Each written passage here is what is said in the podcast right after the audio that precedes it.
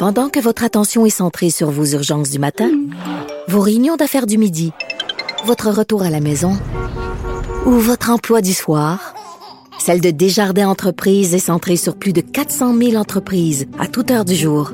Grâce à notre connaissance des secteurs d'activité et à notre accompagnement spécialisé, nous aidons les entrepreneurs à relever chaque défi pour qu'ils puissent rester centrés sur ce qui compte, le développement de leur entreprise.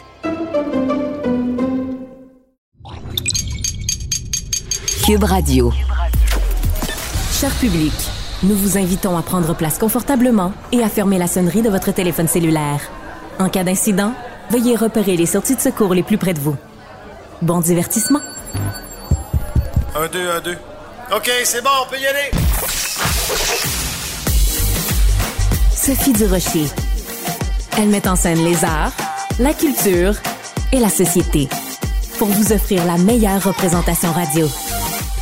Sophie Durocher. Tout un spectacle radiophonique. Bonjour tout le monde, j'espère que vous allez bien en ce vendredi euh, un peu pluvieux, mais c'est pas grave, on a du soleil dans nos cœurs. J'espère que vous, ça va bien, mais en tout cas, mon premier invité, lui, sa carrière va tellement bien. Il accumule les rôles, c'est ce qu'on souhaite évidemment à quelqu'un qui est acteur et comédien. Et surtout, il accumule les récompenses. David Lahaye, bonjour, quel plaisir de t'avoir en studio Ben, avec ça moi. me fait plaisir, moi aussi. En chair et en os. Ouais. Et euh, ça fait longtemps que je veux te parler, David, parce que je trouve que tu as euh, une carrière absolument formidable. Puis en plus, tu es quelqu'un aussi qui a des opinions, qui a pas Ouais. peur de, de les exprimer. Mais euh, je te suis sur les médias sociaux et Facebook, pour pas le nommer, et régulièrement, tu nous donnes des nouvelles de ta carrière. Et là, écoute, c'est complètement délirant. Tu accumules les prix. Tu viens de recevoir encore un autre prix. Ouais. Euh, meilleur acteur pour ta performance dans le film Frame. Ouais. Euh, 2023, c'est ton année, David? Ben, c'est fou ce qui arrive, hein, parce Fou. que c'est un film qui est un premier film. C'est le premier film de J.P. Charlebois et de Mirail, euh, financé au privé, donc sans institution pour le financer. Pas de Sodec, pas de téléfilm. Pas de Sodec, c'est pas de téléfilm. rare. C'est très rare. Donc, il y a une espèce de d'audace, de, de courage à faire un film comme ça. Il y a un producteur qui s'appelle Patrick Desrosiers qui a mis son argent. Et eux autres, ils gagnent autant de prix que moi. Là. Je pense qu'ils ont 10 prix de meilleur film, 10 prix de meilleure réalisation, euh, des prix de musique, des prix de direction photo. C'est fou ce qui se passe. Un film le plus libre et le plus audacieux et le plus courageux de ma carrière, sûrement. T'es sérieux? Ouais, ouais. Le plus libre, le plus audacieux? Ouais, moi je suis un personnage complètement edgy là. OK, alors raconte-nous Ouais. un petit peu l'histoire de Frame. Ben, L'histoire est très simple. C'est une dénonciation des agressions sexuelles et des violences faites aux femmes à travers le portrait d'un euh, pervers narcissique psychopathe. Alors, j'ai Et un- c'est toi. C'est moi le psychopathe. Ah, on Alors, aime voilà. ça comme comédien, Ben- jouer ben un voilà. pervers narcissique, psychopathe. C'est comme un peu un Harvey Weinstein puissance 10. Puissance 10 mélangée dans avec le American milieu Psycho. de la mode. Ouais, exactement. Photographe de mode et tout ça. Et c'est un peu basé sur une histoire à l'époque où il y avait des photographes à Montréal qui étaient plus ou moins cool avec les femmes dans les années 90, 2000, avant justement que le MeToo arrive et, le- et le web. Et, c'est pour ça que c'est intéressant parce que une des, une des femmes qui joue dans le film, c'est Eve Salvaille, Oui, qui, oui. elle, joue pas vraiment son propre rôle, mais qui joue le rôle d'une mannequin. Mais Eve Salvaille, ça a été, la- sur la scène internationale, la mannequin la plus Oui. connue. Et c'est pour ça qu'ils sont allés la chercher, parce que c'est la mannequin la plus expérimentée du film. Il- C'est un mec qui passe toutes les filles euh, pour faire des photoshoots, et il y a des femmes qui sont plus ou moins expérimentées dans le mannequinat. Et là arrive justement Eve. Eve Salvaille. Et là, euh, mon personnage pogne son Waterloo, là. Ouais. Euh, parce qu'elle, elle sait se défendre et tout ça. Donc, c'est vraiment pour dire, il faut arrêter de se faire manipuler par, euh, et se faire agresser par les hommes. Et donc, c'est vraiment une, une métaphore très claire de- des agressions sexuelles, des violences faites aux femmes à travers ce personnage-là. Et Mais- moi, on m'a laissé carte blanche pour faire ce. Tu sais, c'est comme si on disait à, à- à Christian Bale, de- on donne American Psycho, là. C'est comme, Ouais, c'est ouais. du bonbon, là, tu sais. Tout à fait. Mais c'est un excellent parallèle, en effet, avec American Psycho parce que ça a vraiment mis, excuse-moi l'expression, mais ça a vraiment mis Christian Bale sur la carte, Ouais. euh, sur la map, on dirait euh, couramment, parce que c'est payant pour un acteur. Ouais. Hein? On se le cachera pas. Euh, je pense, par exemple, à cette euh, actrice australienne qui jouait dans Monster. Évidemment, son nom m'échappe, mais peu importe. Charlize Theron. Oui, Ouais, voilà, ouais, c'est ça, merci. Pour toi, comme comédien, plus le personnage est euh, dangereux, Complexe, complexe. émotif, euh, lourd, euh, avec plein de, de- d'émotions contradictoires. C'est Ouais. intéressant. Mais tu sais, je dis souvent ça. Christopher Nolan t'appelle. Tu veux, il dit, on, je fais Batman. Veux-tu jouer Batman ou le Joker? Tu veux jouer le Joker. C'est sûr. Parce que t'as plus de chair, t'as plus d'affaires, plutôt que juste faire le héros un petit peu. Mais même, tu, c'est un excellent exemple que tu donnes, mais je regarde Oppenheimer. Il y a le personnage, évidemment, d'Oppenheimer qui est absolument fabuleux, mais il y a aussi le politicien Oui. qui est joué par euh, Robert Downey Jr., Oui. qui est absolument épatant, mais c'est le méchant de l'histoire. Et je me eux. demande même si c'est pas lui qui a eu le plus de plaisir à mordre dans son Ouais, il personnage. y a quelque chose de très jouissif, dans tout cas d'aller. Ouais. con- Ça nous permet de composer le personnage, parce qu'évidemment, des personnages sont très loin de nous, et d'aller chercher des émotions. Tu sais, c'est- moi, je suis dans une extrême violence, une extrême misogynie dans ce personnage-là. Là. C'est ça, je dis quand je dis que c'est libre, c'est un personnage. Ouais. Je pense pas que c'est un scénario qui aurait été accepté par des institutions. C'est cru et dur, et c'est pour ça que les gens à travers le monde qu'on voit que c'est un cri du cœur d'une c'est une co-réalisation avec une fille Mireille qui, a voulu dénoncer les agressions sexuelles et je crois que c'est reçu très bien à travers le monde comme ça là. les prix viennent de partout LA New York C'est euh, Berlin c'est Ouais. fou. Et, et moi, c'est une des raisons pour laquelle je voulais te recevoir aujourd'hui à Cube, c'est que je trouve qu'on n'en entend pas assez parler. Pourtant, ça devrait être une fierté Ouais. pour le Québec, ce, ce film-là. Ben, c'est- explicable dans le fait que là, on commence à gagner des prix partout et on n'a pas encore de distributeur. Donc, quand tu n'as pas de distributeur, habituellement, c'est les distributeurs qui font la, la- la promotion des, Ouais. des, des films. Là, on l'a fait nous-mêmes de, chaque, de chacun de notre côté. Il ça a été repris par le Journal de Montréal, par Maxime Ouais. Demers, ça a été repris par Luc Boulanger de la presse et tout ça, quand les, les prix, justement, on les a publicisés sur les, nos pages Facebook. Euh, mais c'est sûr que là, il y a, tout le monde du milieu le sait que Frame existe. Personne ne l'a Ouais. vu parce qu'on attend, euh, on, on a l'espoir d'être accepté au rendez-vous du cinéma québécois, au rendez-vous Québec Cinéma au mois de février et on espère le sortir tout de suite après. Et d'ici là, on a des festivals et des concours jusqu'au mois de janvier pour essayer d'accumuler le maximum de prix pour qu'après ça, on arrive en disant voici, là, c'est ce qu'on a, on a fait. Et euh, on espère que ça va être euh, bien reçu au niveau du public. Mais en même temps, tu viens de dire quelque chose de, de- d'assez euh, grave, c'est-à-dire que tu dis parce que le personnage est justement si euh, psychopathe et parce que le propos est si cru, Oui. si euh, les réalisateurs, le réalisateur et la réalisatrice l'avaient soumis en effet à Téléfilm et Sodec, Ouais. Peut-être que ça n'aurait pas été, euh, ça aurait Non, pas je été crois pas. accepté. Je crois pas parce qu'il y a toujours Mais un ça dit quelque chose sur l'industrie du cinéma ou sur l'art du cinéma Oui, en mais je 2023? crois, je crois que dès qu'on fait affaire à des fonds publics, tout le monde a un peu peur de se faire taper sur les doigts Ouais. et qu'on reste dans la bien-pensance. C'est une mouvance euh, partout, autant dans les corporations que dans les instituts Ouais. publics. Mais ça t'écœure pas, toi, comme Ben, comédien, je- comme mm, acteur? Non, parce qu'on fait quand même des bons films. Tu sais, Ouais. Cet été, il y a une recrudescence depuis 2022. Tu sais, le, le- le public revient, euh, Confession, euh, Arlette, euh, 23 décembre. euh, Oh tout oui, cet été. le temps d'un été, euh, les hommes ça. de ma mère ont Sauf, battu. sauf qu'on n'est pas dans la polémique jamais. Non. Donc, c'est ça. C'est des films très consensuels. Ouais, c'est ça. Puis, et qui sont 1,5 sur- million, 2,5 millions, très Ouais. consensuels. Mais c'est bien parce que aussi c'est touchant, parce que c'est des films qui sont Ouais. très touchants, parce que c'est dans la compassion, l'empathie et tout ça. Mais il y aurait une place pour un cinéma aussi peut-être un peu plus subversif, un peu plus Ouais. euh, provocateur, un peu plus qui est arrimé, qui est plus proche de ce que la réalité euh, du, de la sauvagerie du capitalisme exprime en ce moment. Sais. on parle pas de ça, on parle jamais de... On fait des films assez ça, consensuels, ou sinon on fait des films qui sont déjà... euh, dont le marketing est déjà fait, donc qui sont déjà prévendus en faisant des Ouais. histoires déjà, des, euh, des, des, des- des- des films sur des, personnages historiques. Voilà, c'est ça. On pense évidemment à la Bolduc ou d'autres d'autres personnages. Ouais. Mais tu vois, il y a Testament de Denis Arcand qui va Oui. sortir bientôt. La première est le 25 septembre. Puis on espère de quelqu'un qui est beaucoup plus âgé Oui. comme Denis Arcand, qui a plus rien à prouver. Et de toute façon, son film s'appelle Testament. C'était quand même assez clair que justement, lui prenne le cinéma à bras le corps puis qu'il dénonce un certain Oui, nombre de et C'est un choses. peu le but du cinéma. Le- ça devrait être un peu le- le- le- le- l'objectif du cinéma, de peu brasser, d'être témoins d'être, euh, de nos contemporains de pouvoir digérer ce qu'on voit en tant qu'artiste et de pouvoir Ouais. dire voici ce que je pense de telle, telle, telle chose. On espère que Denis va pouvoir faire une espèce de, de vague avec son, son film. Tant mieux si c'est c'est Ouais. le cas. Et si ça fait débattre, tant mieux. On montre qu'on peut plus débattre au Québec. Ça, c'est fou.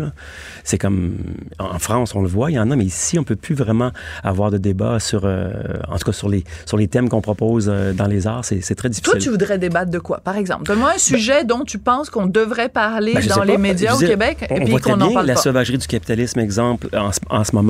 Euh, on parle, on fait jamais de film là-dessus. Nomme-moi un film québécois qui a été polémique depuis 10, 15, 20 ans. Il n'y en a pas. C'est difficile à trouver. Donc, parce qu'on n'est pas toujours dans Ou alors, il y a des polémiques, par exemple, euh, euh, il y a Arlette qui sort, puis il y a une polémique parce que le rôle principal est donné à Marie-Pierre Morin. mais pas sur le thème du film. voilà, c'est ça. C'est plus, ah, j'allais dire anecdotique, mais c'est plus la pipolisation, là, comme disent ça. les Français. Que moi, je suis amoureux du cinéma québécois. J'aime ce qui arrive en ce moment. Les gens retournent en salle, c'est, le fun. Mais il y aurait une possibilité d'avoir un cinéma un peu plus libre, laisser peut-être un peu plus de liberté aux, scénaristes pour qu'ils puissent avoir euh, des cris du cœur comme Frame, justement, là, qui fait que. Ah, bon, on a très hâte, évidemment, de le voir. Euh, juste avant qu'on se quitte, je veux absolument que tu me parles aussi. Bon, on sait qu'il y a la grève euh, des scénaristes aux États-Unis, donc ça a un impact énorme ici au Québec parce qu'il y a plein de films américains qui normalement se tourneraient aussi au Québec et il y a vraiment une, une ah, pénurie, là, un manque. Mais toi, tu as joué dans un des derniers films américains qui s'est fait dans ici. dans Witchboard, je faisais un évêque de 1693 qui faisait ardemment la chasse aux sorcières et j'ai fait le dernier film américain à Montréal avant que la grève arrive. Hmm. Donc, une semaine après, la grève était terminée. Et là, je suis sur un projet encore aussi fou. C'est un, film immersif. C'est quoi ça, un, film, immersif? Qu'est-ce que ça veut dire, C'est une boîte qui s'appelle Phosphen qui est qui est spécialisée dans des films tourné avec une caméra qui capte 360 degrés. Wow. Alors, on voit à 360 degrés euh, tout autour de la caméra. Donc, tu n'as pas besoin de faire champ contre champ? Non, c'est ça, tu vois tout. Ouais. Et c'est projeté dans des espèces de dômes euh, oui, dans une espèce de dôme, un peu comme si c'était un planétarium. Là. Et euh, faire des choses devant, à côté, à droite, en haut, partout. Donc, c'est le premier film euh, immersif de fiction au monde qui sont faits par des Québécois, Phosphène. C'est deux et tu joues dedans? Ouais, c'est Jean-François Etier et, euh, ouais, et Dominique Saint-Amand. Et j'arrive de là, j'arrive du nord de, du nord de Mont-Laurier pour faire ça. Wow. Donc, c'est risqué, encore une fois. C'est un risque, mais qui risque rien de rien. Ah, mais écoute, tu dis le mot risque, puis tu as des lumières dans les yeux, puis je suis contente qu'on ait des caméras en studio pour capter ça, David, parce que on sent que c'est ça qui te motive. Je fais une petite parenthèse, je m'en venais et j'ai su aujourd'hui que Carquois sortait leur nouvel album. Oui. C'est eux qui vont faire la musique du film ah. immersif. Écoute. tout ça, moi j'ai embarqué dessus, j'ai dit OK, bon, Le bonheur total. Ben écoute, merci d'être venu nous rendre visite ben, en personne. Merci beaucoup. Et euh, continue à brasser la cage. Moi, je vais continuer en tout cas de te suivre sur les médias sociaux, puis continue justement à encourager le cinéma québécois à prendre euh, plus de risques. Je pense que c'est vraiment le mot-clé qu'on a prononcé le plus souvent aujourd'hui, David. Puis continue d'avoir cette flamme-là dans les yeux. J'adore ça. Ben, merci à toi. Merci beaucoup. Puis continue à nous faire des personnages inquiétants. Oui, ben oui, ça, ça c'est oui. Oh mon Dieu, comme dans les pays d'en haut, là, le curé. Ah, mais là, tu vois, des derniers films que je fais immersifs, c'est un très bon gars. C'est un ermite. Ah, barbe, oui. les cheveux longs, puis c'est un très bon gars, père de famille qui vit dans le bois. Donc, ben, tu les curés peuvent pas toujours ouais, être. c'est ça. Puis je veux pas faire non plus que des weirdos, des weirdos psycho. Ben non, à un moment donné, ça, va faire. bon, ben, va et ne pêche plus, David voilà. Merci. Merci beaucoup. Sophie Durocher. Passionnée, cultivée, rigoureuse. Elle n'est jamais à court d'arguments. Pour savoir et comprendre, Sophie Durocher. Quand je vous disais au début de l'année, c'est-à-dire il y a quatre jours de ça, que j'aimais les gens euh, qui avaient des opinions, mais aussi les gens qui les assument. Ben j'en ai un très très bon exemple. Il y a quelques jours dans le journal de Montréal, le journal de Québec, Maria Mourani a publié un texte qui fait beaucoup jaser. Ça s'intitule Transgenrisme, laisser les enfants grandir en, en paix avec un point d'exclamation. Pour nous expliquer ce point d'exclamation, ben Maria Mourani est au bout de la ligne. Bonjour Maria. Bonjour Sophie.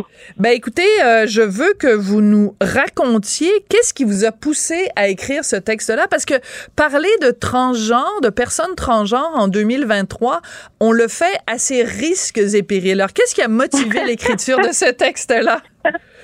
Ben, écoutez, en fait, euh, je, comme, comme vous le savez, je, je suis avec euh, pas mal de jeunes, des ados, je les écoute parler.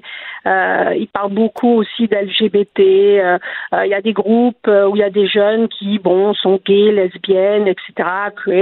Bon, J'aime bien les écouter et tout. Et puis, ce que je trouve très intelligent chez eux, euh, et c'est ça qui m'a motivé à aller lire un peu sur les recherches et tout, c'est qu'eux-mêmes disent c'est exagéré maintenant, c'est exagéré maintenant. On peut même plus euh, euh, comment dire grandir en paix, se développer en paix. Ça m'a ça m'a interpellé. Euh, et là, je suis allée lire, je suis allée lire, je suis allée voir les recherches là-dessus. Je me suis dit, tiens, euh, bon, euh, moi, je me souviens de moi, je me suis mis à me souvenir de ma petite jeunesse. J'étais un garçon manqué, puis je voulais être un garçon. Et puis là, je me suis dit, mais donc, si, est-ce qu'il y a un questionnement normal hein, pour les adolescents de se questionner mhm. un peu sur son identité et tout? Je me suis dit, ben, si j'étais née maintenant, là, à cette époque-là, là où c'est rendu comme une mode presque d'être transgenre, d'être gay, etc. Euh, est-ce que je serais transgenre? Est-ce que je serais, j'aurais fait ce pas-là? Je me suis mise à réfléchir là-dessus, et, là, euh, je me suis dit, mais écoute, ça se peut pas que, euh, parce que je lisais, hein, je voyais qu'il y avait des augmentations euh, un peu partout dans le monde, enfin, pas partout dans le monde, parce qu'il y a des places où on se cache plus en Occident. en Occident. Ouais, c'est ça. Disons ça en Amérique et en Occident, tout à fait. Et donc, euh, j'ai constaté que la plupart des recherches disaient qu'il y avait des augmentations de demandes de genre. Euh, vous m'entendez? Oui, oui, tout à fait, très bien. Continuez. Oui, désolée, parce que j'ai cru entendre un bruit. Donc, je me suis rendu compte qu'il y avait comme une augmentation des demandes de, de, de changement euh, de genre. Et euh, il, y a, il y a comme un paradigme dominant qui est celui de dire qu'au fond, qu'à partir du moment où un mineur, moi c'est plus au niveau des mineurs que ça me dérangeait. Parce... Pendant que votre attention est centrée sur vos urgences du matin, vos réunions d'affaires du midi, votre retour à la maison ou votre emploi du soir, celle de Desjardins Entreprises est centrée sur plus de 400 000 entreprises à toute heure du jour. Grâce à notre connaissance des secteurs d'activité et à notre accompagnement spécialisé, nous aidons les entrepreneurs à relever chaque défi pour qu'ils puissent rester centrés sur ce qui compte, le développement de leur entreprise.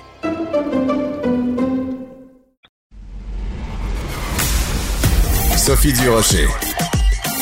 Elle pose les projecteurs sur les acteurs de la nouvelle.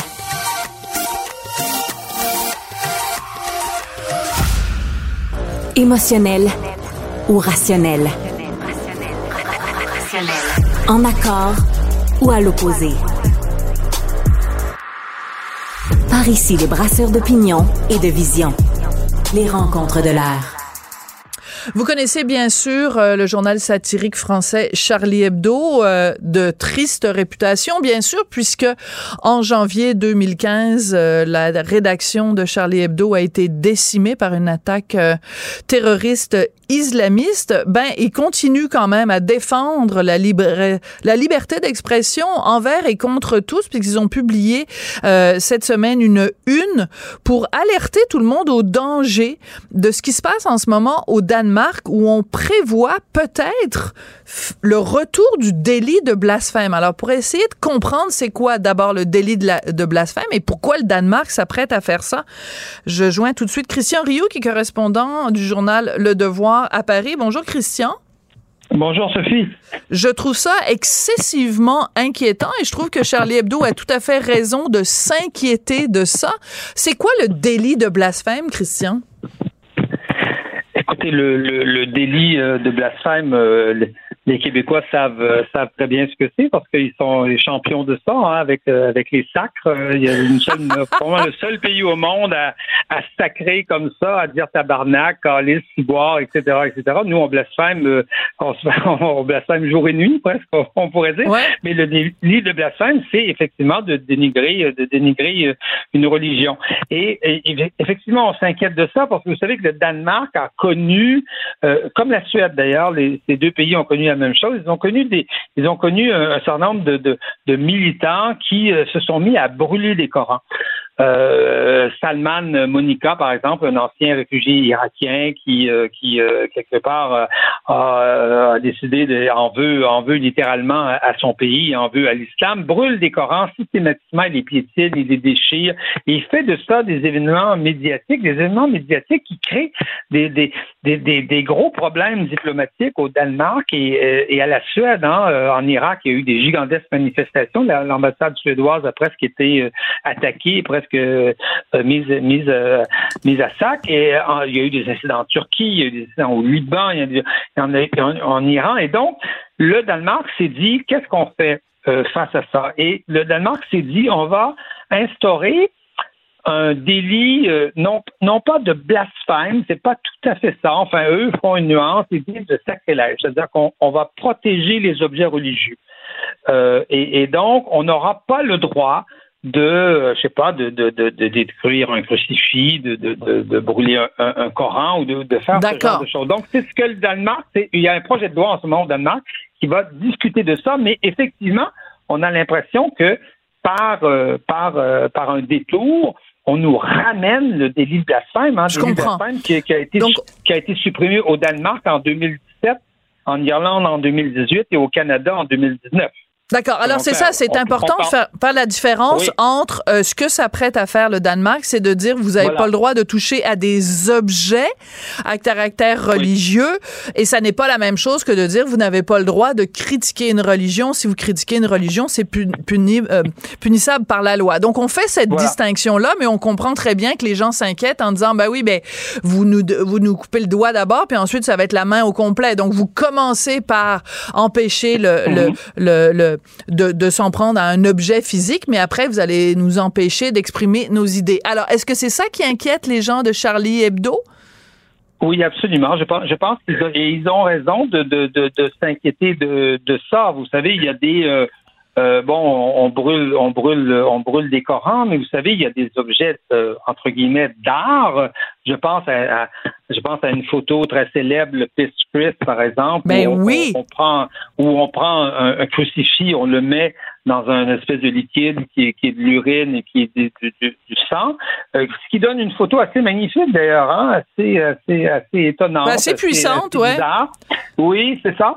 Mais euh, voilà, est-ce qu'on pourrait censurer une œuvre d'art comme celle-là parce que on a une loi qui euh, qui interdit ça? Il y, a, il y a eu une loi comme ça en France à l'époque de Napoléon. Parce que, à l'époque de Napoléon, une loi très semblable à celle-là, qui n'était pas une loi contre le blasphème, parce que vous savez que le blasphème en France a, a été supprimé en 1791. Eh, ça fait longtemps. Oui, voilà, c'est supprimé. Mais on a rétabli une loi euh, comme celle-là, un délit de sacrilège, parce que euh, on faisait n'importe quoi avec les objets qu'on avait pillés dans les églises, on les détruisait, et, et Na- et Napoléon a voulu protéger les objets, les objets que qu'on avait pillés dans les églises euh, à l'époque. Mais bon, Je c'est vraiment, c'est vraiment, c'est vraiment un autre contexte. C'est vraiment, Mais- c'est vraiment différent. Donc, je pense qu'on a raison de s'inquiéter Ouais. à- à- que de- de- de- d'un espèce de retour du délit de blasphème, délit de blasphème qui est qui est celui euh, dont Charlie Hebdo avait été euh, Oui. accusé, parce que Charlie Hebdo avait et, et Charlie Hebdo euh, met de l'avant en ce moment une pétition, une pétition qui est, qui est soutenue par huit médias scandinaves. hein, qui, euh, qui, euh, qui, qui, eux aussi s'inquiètent de ça. Qu'on sait que le Danemark a été, euh, pour les fameuses caricatures euh, Oui, de cari- Mahomet, le Danemark a été a été a été visé et donc Charlie Hebdo, je pense, a vraiment raison de s'inquiéter. C'est-à-dire, on met un doigt quelque part dans, dans le tordeur et on risque de on risque d'y passer euh, d'y passer au complet. Oui, alors c'est super important parce que dans le fond, euh, euh, on se trouve avec une discussion qui revient à quelque chose d'assez simple, Christian. C'est de dire, dans une société, il y a toutes sortes de gens qui ont toutes sortes de croyances et il y a toutes sortes d'idéologies et, on ne doit pas faire de différence entre la religion et toutes les autres idéologies. Je m'explique. On a le droit de ridiculiser le communisme. On a le droit de critiquer le communisme. On a le droit de prendre euh, un livre de Marx et de le brûler. Mais Absolument. tout d'un coup, si vous prenez un livre religieux, ah, ben, tout d'un coup, là, il faut faire attention parce que ça risque d'offenser les gens. Ce que les gens de Charlie Hebdo et ce que, et ce que moi et vous, j'imagine, on pense, c'est que non, la religion fait partie de toutes les idéologies dans une société qui ont le droit d'être critiquées, ridiculisées, caricaturées, méprisées, euh, insultées de la même façon. Pourquoi il y aurait une catégorie à part pour la religion? C'est un- c'est une discussion assez fondamentale, en fait. C'est une question absolument, absolument fondamentale et je pense que vous avez tout à fait raison de dire que dans une société, entre guillemets, qui se, qui se, qui se considère comme laïque, toutes les idées ont le droit d'être critiquées et toutes les idées sont sur le, sur le même pied. Ce n'est pas mépriser les religions que de les mettre sur le même pied que les autres euh, que Ouais. les autres idées euh, que les que les autres idées pas, pas du tout je, je, je dirais même à la limite euh, il y a un grand nombre de, de, de catholiques qui sont heureux que qu'on considère euh, euh, le- leur, leur croyance comme comme critiquable, comme comme comme comme euh, comme étant quelque chose qu'on peut euh, qu'on peut euh, qu'on peut sur lequel on peut ironiser, sur Ben lequel oui. on peut, on peut faire Ça des critiques. Et, et, et, ils ne craignent pas les critiques. Je connais bien des catholiques qui ne craignent pas les critiques. Ils sont prêts ils sont prêts à les affronter. Donc, mais on est on est confronté aujourd'hui à un monde et notamment dans le monde musulman où l'idée de l'idée de blasphémer ou, ou l'idée même de, de, de, sacrilège euh, face à un objet religieux est, est inacceptable. Et il y a une vraie campagne aujourd'hui dans le monde entier. Je pense qu'il faut être conscient de ça. Il y a une vraie campagne dans le monde entier, une campagne menée par les islamistes où euh, on veut réinstaurer le délit de blasphème. Un délit de blasphème qui, bon, en France, date euh, a été supprimé il y a très longtemps, mais qui dans nos sociétés euh, euh, a été supprimé il n'y a pas il y a pas si longtemps. Il y a des il y a des résolutions à l'ONU sur sur ces choses-là. Les les les les les les, les pays musulmans qui, qui qui brillent pas par leur par leur par leur démocratie, par la pluralité des opinions. Oui, c'est ça qui s'exprime dans ces pays-là, qui brillent pas par ça, euh, euh, militent systématiquement pour que dans toutes les organisations internationales, on réinstaure le délit de blasphème. Le délit de blasphème, mais on s'excuse, mais c'est ce qui a, c'est ce qui a fait l'attentat de Charlie Hebdo. Absolument. C'est ce qui fait que Samuel Paty a été égorgé en France. Donc, je pense que, je pense que Charlie Hebdo a tout à fait raison de voir dans un, dans un, dans un projet de loi comme celui-là quelque chose d'inquiétant. D'ailleurs, la Suède n'a pas emboîté le pas au Danemark, soulignons-le. Oui, c'est important. Euh, la Suède qui, qui a, où il y a, c'est amusant parce que le Danemark, euh, vous savez, a un gouvernement. Rapidement, Christian. Oui. Hein? Et, et, et, la Suède a un gouvernement de droite. Mais le gouvernement ah. de droite n'a pas embarqué dans cette idée-là. Ce sont les sociodémocrates qui proposent ça. Donc, c'est assez, assez amusant. Le monde est un peu à l'envers, là. Ah, mais là, euh, depuis combien de temps voilà. le monde est à l'envers, mon cher ah. Christian? Si seulement vous et moi, on pouvait le voilà. remettre à l'endroit. C'est ce qu'on va faire euh, la semaine prochaine. Merci beaucoup, euh, Christian. On vous retrouve bon, lundi. On n'aurait plus grand-chose à dire. oui, c'est ça. Allez, on n'aura plus allez, de travail. À bientôt. Au revoir. Merci, Christian. Qu'elle soit en avant ou en arrière-scène, Sophie Durocher reste toujours Sophie Durocher. Si je vous dis euh, les pleurs dans la pluie, évidemment, vous allez penser à Mario Pelcha. Mais si je vous disais que Mario Pelcha, pas plus tard qu'il y a quelques minutes, je l'ai vu pleurer en écoutant Ingrid Saint-Pierre chanter sa chanson. C'est ce que vous allez pouvoir voir euh, à la télévision parce qu'il y a une émission spéciale qui est présentée ce soir à Télé-Québec sur euh, Mario Pelcha. Ça s'intitule en fait Mario Pelcha, maître dans son domaine, ce soir à 21h. Et justement, Mario est au bout de la ligne. Bonjour Mario. Bonjour.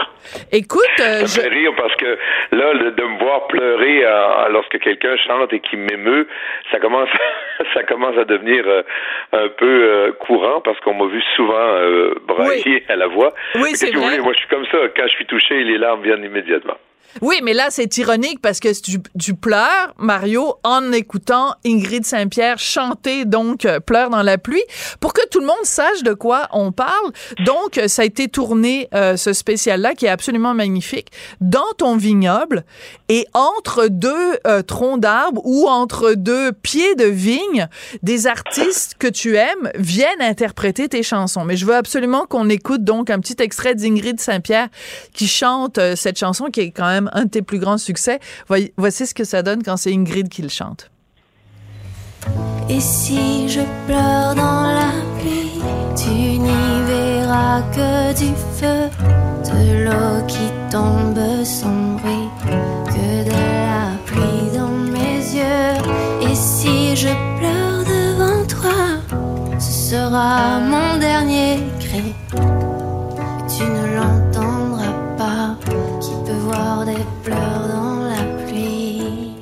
OK, moi, j'étais euh, vraiment extrêmement touchée. Toi, qu'est-ce qui t'a euh, bouleversé à ce point-là dans l'interprétation d'Ingrid?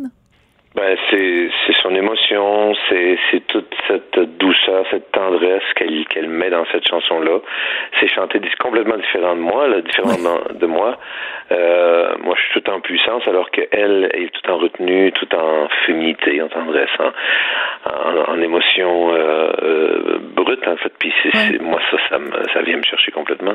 Mais tu vas très loin parce que dans le documentaire, tu dis maintenant cette chanson-là t'appartient, elle n'est plus à moi là, c'est vraiment t'es comme en train de lui transmettre le flambeau. Ben fais attention parce qu'à un moment donné, les gens vont dire hey nous on veut l'entendre chanter par Ingrid là, tu vas mais oui, c'est, fort probable qu'on la lui demande, mais je veux dire, puis je serais très content, moi. Ouais. Euh, c'est, ça la transmission aussi. Je veux dire, il y a plein de gens qui ont repris des chansons de, de Tony Bennett et de, de- des plus vieux chanteurs qui, qui en ont fait euh, leur propre version. Ouais. Ça, Mais toi-même. c'est ça. Toi-même, tu l'as fait. Toi-même, tu l'as fait Oui, avec Beko. ben oui, puis tu reprends C'est la vie aussi. Oh, oh, c'est la vie. Alors, je veux dire, Ben tu oui. le fais toi-même, donc il faut pas après. euh, C'est sûr que c'est. C'est ça le grand jeu de la vie et le jeu de la création, c'est de reprendre les chansons les uns des autres. Euh, dans ce documentaire que moi j'ai beaucoup aimé, euh, on te voit évidemment dans ton vignoble, tu racontes, ben ça on connaît l'histoire, pourquoi tu as créé ce vignoble, mais à un moment donné tu dis une phrase, puis je me suis dit, oh Sophie, peut-être t'as mal entendu ou t'as mal compris. Est-ce que je me trompe, Mario, ou à un moment donné tu dis que c'est ce dont tu es le plus fier? Oui, c'est probablement la réalisation dont je suis fier. Ma carrière aussi, j'en suis Ouais. fier, mais mais c'est que ce projet-là, pas remarqué que ma carrière aussi, elle est partie de rien. J'allais dire, je, je, je, je l'ai parti from scratch, mais ma carrière aussi, c'est parti de rien. Mais euh, mais c'est parce que c'est c'est un don, euh, c'est, relativement facile. Quand on a le don, parce que c'est un don, hein, chanter, euh, j'ai rien fait pour ça, moi. J'ai, juste pris ce, ce que j'ai reçu, et puis je m'en suis servi pour gagner ma vie, puis pour euh, faire de la chanson, m'exprimer, tout ça. Mais le, le projet du vignoble, ben ça n'existait pas. Ce n'est que qu'à force de, de travail, de sueur, de de, de, de vision, peut-être un peu aussi, et, euh, et de, de rêve, euh, qu'on et c'est ça, et beaucoup, beaucoup, beaucoup, beaucoup de rigueur, euh, beaucoup de travail qu'on est arrivé à ce qu'on a fait. Et, et c'est parce qu'il y avait rien ici. Et euh, on parle souvent de mettre la mettre en valeur euh, le patrimoine, mettre en valeur le, le territoire agricole. Moi, ça me tenait à cœur. Et puis, euh, je suis fier de ce que c'est devenu. Puis là, Ouais. on a acheté la terre voisine et on est en train de planter. Donc, euh, ça prend de l'ampleur, l'expansion. Et je suis, fier de ça. Ouais. Euh, écoute, tout le monde est très inquiet parce qu'on a eu des températures complètement de fou cet été. Euh, on apprend, écoute, quelle catastrophe que même les citrouilles, peut-être qu'il y aura pas assez de citrouilles pour la pour l'Halloween. Donc je te pose la question puisque tu es un exploitant agricole toi-même. À quoi va ressembler? Parce que la période des vendanges c'est bientôt, c'est septembre Ça habituellement. démarre bientôt, oui. Alors ça va être quoi l'année 2023, le millésime 2023 Est-ce que c'est une catastrophe ou ça va être une bonne année? Non, ça s'annonce bon. En tout cas, Oui. enfin, pour nous, ça s'annonce euh, très bien. Euh, on va certainement devancer les vendanges. Il y a des, euh, il y a des cépages qui euh, ont presque atteint, atteint leur Brix, leur taux de sucre optimal. OK. Euh, pour certains, ça retarde un peu. Là où c'était plus difficile pour nous, en fait, c'est que je vous, je vous ai parlé de la nouvelle terre. Ouais. On était en travaux, euh, en travaux de préparation en vue de planter l'an prochain. Ben on, a- on va avoir perdu une année parce que c'était tellement détrempé qu'on pouvait pas entrer avec la machinerie. On a pris du retard et ce retard-là fait en sorte qu'on ne pourra pas planter l'an prochain, mais on va devoir planter en 2025. Donc ça a été problématique pour cette nouvelle terre-là. Mais ici où on est drainé, où euh, ben, c'est sûr qu'il y avait énormément d'eau. Il fallait quand même avoir un suivi euh, sur sur le, le- le sanitaire là, de, de, de la, de la vigne. Pour puis on est bio en plus, donc il faut être doublement euh, vigilant pour ne pas que les maladies s'installent, pour euh, éviter le mildiou et tout ça, parce que la pluie, l'humidité, ça Ah! peut créer des maladies. Donc Encore la pluie? On en revient toujours Eh oui. à la pluie, Ben Mario. oui, toujours. Eh, ta carrière va toujours être reliée avec la pluie. euh, Non, mais, mais- pas nécessairement. Il y a eu des années où ça non. se passait super bien. Mais là, cette période-là de chaleur et de soleil qu'on a depuis quelques jours, c'est magnifique. Là, Là, c'est génial. Depuis, depuis la mi-août, c'est quand même euh, un peu plus normal. Mais, mais c'est quand même fascinant, Mario, parce que jamais tu m'aurais dit, euh, mettons, il y, a, il, y a, il y a 10 ans ou il y a 15 ans, là, les premières fois où je t'ai interviewé dans des émissions de télé ou des choses comme ça, tu m'aurais dit un jour, Sophie, tu vas faire une entrevue avec Mario, vous allez parler bien sûr de musique, mais euh, Mario va te parler de mildiou et de bricks, et j'aurais dit, euh, t'en fumes du bon, c'est qui ton pusher? Parce que j'aurais dit, voyons, Mario, euh, et ça va être la chanson, la chanson, la chanson. Et là, maintenant, t'es es vraiment une autre corde à ton arc et t'en parles avec autant de passion. Et c'est pour ça que le documentaire est si bien fait. C'est qu'on, on, on, euh, d'abord, c'est absolument splendide. Ton vignoble est splendide, c'est magnifique. Moi, je ne m'attendais pas, quand on voit des images qui ont manifestement été tournées par drone, à ce que ce soit si étendu. C'est vraiment des vignes à perte de vue, là. Oui, oui, oui. Ben, je dis souvent la blague que je me lève en Toscane et c'est, c'est vraiment le sentiment Ouais. que j'ai à chaque fois que je me lève le matin, ouais. Ouais. Alors revenons à, à la musique quand même parce que donc il y a Ingrid qui chante euh, qui chante euh, cette chanson, mais tu as aussi des gens comme Lunou euh, Zucchini qui Oui. chan- qui euh, tes chansons. Qui chante avec moi, je ne t'aime plus. Ah, ouais. Et, et Marie-Denise Pelletier, bon, que je connais depuis longtemps. Marie-Denise, on est arrivés Ouais. dans le métier presque en même temps. On n'a jamais chanté ensemble, donc on, on a l'occasion de chanter ensemble. C'est une fille que je respecte énormément. Et euh, Marie-Christine de Pestre, dont j'aime la voix et, euh, et que j'ai côtoyé à quelques reprises. C'est la, première fois qu'on avait l'occasion de chanter ensemble. Émilie Darèche également, la fille de Paul, que je produis. Euh, je viens de sortir euh, son deuxième album euh, et, et qui s'intitule d'ailleurs ailleurs, le titre de ma chanson qu'elle reprend, et, euh, et je, je, je fais office de choriste, choriste sur cette chanson avec elle. Donc, euh, Oui. c'est le- fun parce que c'est une chanson que j'ai écrite. euh, en fait, j'ai fait le texte de cette chanson. J'avais pas fait la musique là. La musique est d'Angelo Finaldi, mais j'ai- fait donc le texte de cette chanson il y a 35 ans. Et puis aujourd'hui, ben, je la chante avec elle euh, en duo. Est-ce que je me trompe ou est-ce que le fait que la télévision publique, Télé-Québec, te consacre une heure de temps, un documentaire, le vendredi soir, quand même, un créneau là, à 21h, un créneau important, c'est pas une forme de consécration quand même aussi pour Mario Pelcha? Ah ben, je l'avais pas vu comme ça, mais euh, euh, vous me faites le réaliser, peut-être, ouais, peut-être. En tout cas, ça me touche énormément. Ouais. Ça me touche qu'on m'ait proposé ça parce que ça vient d'eux. Ça, c'est- ça, ça me proche, ça me touche qu'on ait proposé ça, mais ça me touche de la manière dont ils l'ont tourné, les images. euh, quand j'ai vu le résultat final, la vision qu'ils ont eue, la manière de l'éclairer, la manière de le mettre en, de le magnifier en fait, ça, ça me, waouh, je, je, je, je- c'est un document qui d'archives et qui nous a permis de faire un bilan Claire et moi sur le travail qu'on a accompli des 15 dernières années, non seulement sur mes 40 ans de carrière, là, mais aussi sur tout ce travail qu'on a mis en place ici. Euh, Absolument. euh, C'est amplement mérité comme hommage. Et puis, euh, ben, on n'écoutera plus jamais la chanson Pleurer dans la pluie de la même façon parce que dans notre tête vont se mêler les voix et de Mario et de Ingrid. Alors, euh, ben, félicitations pour les 40 ans de carrière et on écoute ça donc ce soir à 21h sur les ondes de Télé-Québec. Merci beaucoup, Mario. Merci.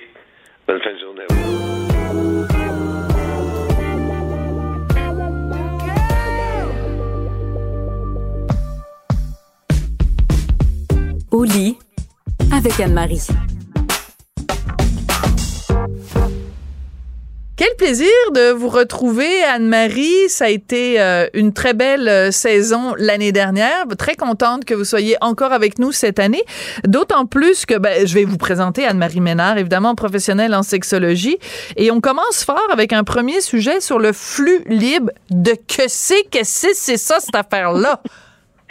Mais d'abord, euh, juste mentionner que le plaisir est, est partagé, donc Bon. très contente d'être de retour pour cette saison.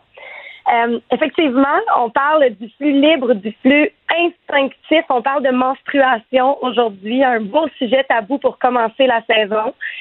Donc, c'est quoi un flux instinctif? Ben, tout d'abord, c'est né aux États-Unis. C'est une tendance qui a percé euh, en France aussi en 2015. Et c'est vraiment Internet qui a fait la promotion de cette méthode-là. Euh, c'est beaucoup les blogueuses, les YouTubers, les influenceuses qui ont décidé d'en parler, surtout celles qui avaient une démarche un peu plus euh, écolo-naturelle. D'accord. Donc, c'est quoi concrètement?